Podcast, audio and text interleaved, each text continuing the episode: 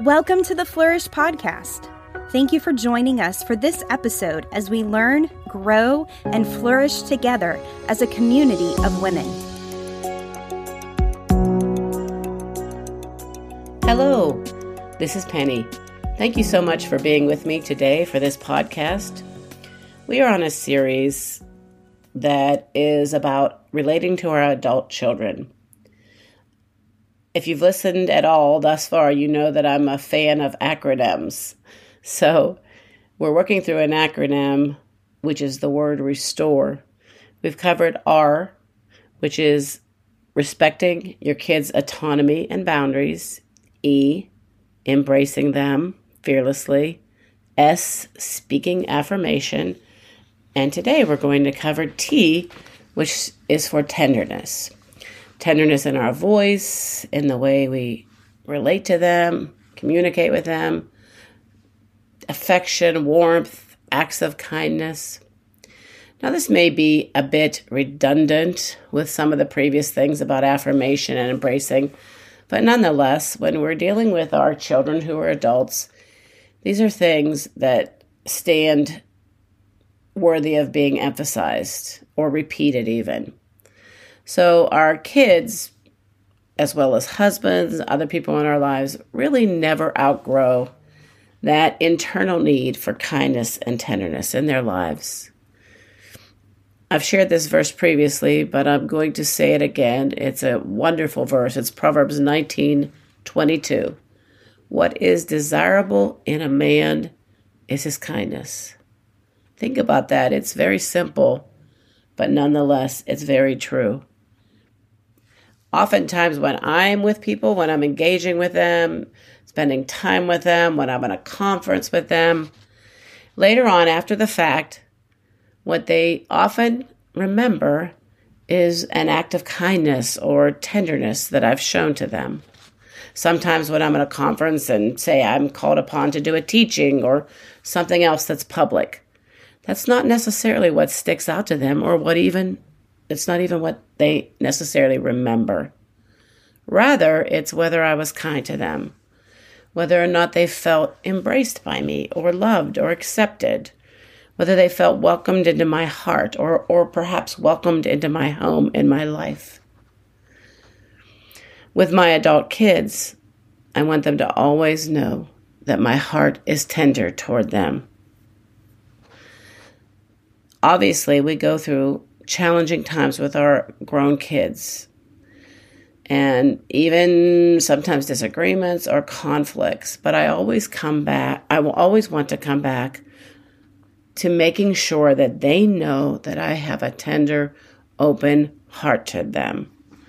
Sometimes I send them texts, sometimes I'll send them little cards or notes, or even get a small gift and, and leave it at their door to make sure that they know that I will always have a tender heart toward them. Tender means to regard with kindness, to hold dear. Who do we hold more dear than our children? To have concern for, to be mild and gentle with. Wow. You know, again, in interactions in life and even in conflicts or struggles, which will certainly come, I've certainly had my share of conflicts with my kids. I spoke earlier of some of the times when I tried to still exert too much influence in their life, and that definitely caused conflict. But in the end, I had to come back to the place where I really asked God what He wanted. And a major thing that He wanted was for me to demonstrate His character through my life and through my words and through my actions. I recently wrote a text to one of my kids and it said, You are stuck with me for life. And at the moment, they needed a bit of space because of something going on. And I said, I'll give you a bit of space, but I promise you, if you take too much space, I will camp out outside of your door. And I really meant that because in my heart, there's no way that I'm going to step back or even allow them to step back to a place where they feel rejected and unwanted, and anything less than extremely valuable to me. I've even sent texts that say, I'm always here for you and I'll always love you. One recent text I sent was My heart is always for you and never against you. Sometimes even simple things like remember to, remembering to esteem them when you're in a group of people. Sometimes that speaks volumes to them. We recently had a large get together with young couples at our home, which lasted for several days. My daughter happened to mention during that time that she really appreciates how I always make her a priority, even when I'm with other people. Just making sure that she knows that she's important, whether or not there's other folks at our home, whether or not my attention is divided or I'm trying to accomplish a purpose in relationships with other people as well. If she's there, she knows she is a definitive priority. Whether it's that type of thing, like even in the midst of that, inviting them into conversations, making sure we ask for their input that matters. Just those tender things showing you're valuable, you're important. I care about what you have to say. I care about your involvement and your influence in this group of people. Um, sometimes it's just joyfully babysitting for them or watching their pets or again buying them little gifts taking them out to lunch I, i'm pretty sure i've taken all of my kids out to lunch Uh, some of them less often because they're busy and unable to do it, but some of them quite very often. Anything that lets them know they're valuable to us is a good thing. In the ups and downs of the relational dynamics with our adult kids, don't underestimate plain, simple tenderness and concern. Again, maybe you, in your situation right now, have had some strain in a relationship with one of your grown kids. Maybe you're having difficulty knowing how to go forward.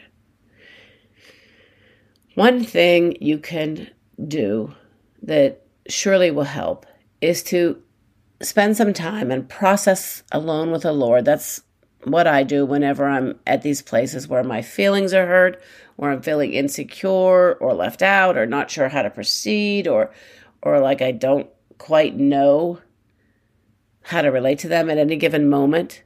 Sometimes I have to just set myself apart with God and, and really work through it and really process through it. And if I need to forgive, then to make that choice. So perhaps for you, maybe just process with the Lord and, and really get to the point where you know you, you have no unforgiveness toward them whatsoever. You're not holding on to them. Fight for that clear conscience. Fight not to have an offense with any of your kids. There still may be difficult issues that you don't know how to navigate or where you're not really happy about how they're acting or even things they've said to you. But after you've gone through that process with the Lord, just as much as is possible, show them kindness, show them concern, show them interest, show care for them with no strings attached no necessarily even expectation of a particular response. Just show tenderness. When you think about God in all his majesty, in all his authority, who he is, he is still tender. In the first chapter of Luke, it talks a lot about his intention, like he's going to save us for, from our enemies and from everyone that hates us. It talks about him rescuing us and going after us to give us the knowledge of salvation and forgiveness in our lives. And verse 78 in that first chapter says, It's all because of the tender mercy of God, the gentle, kind, comforting mercy of God. He wants to guide us into the way of peace. God wants us to have peace.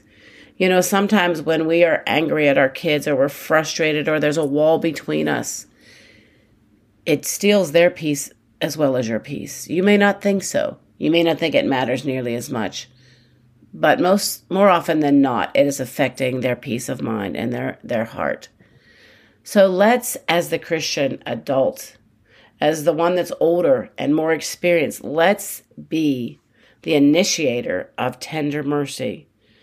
Lastly, in 2 Corinthians 1 3 and 4, it says that the God and Father of Lord Jesus Christ is the Father of mercies and of all comforts.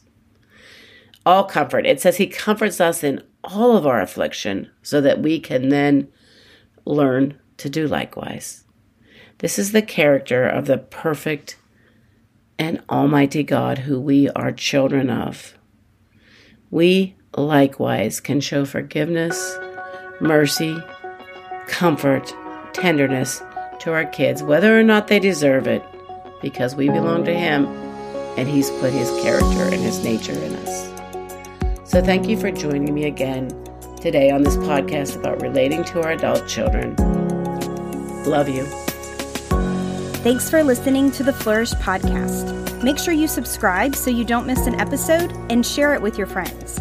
For more information about Flourish, our annual conference, or to join our community of women, visit nrpflourish.com. See you next time.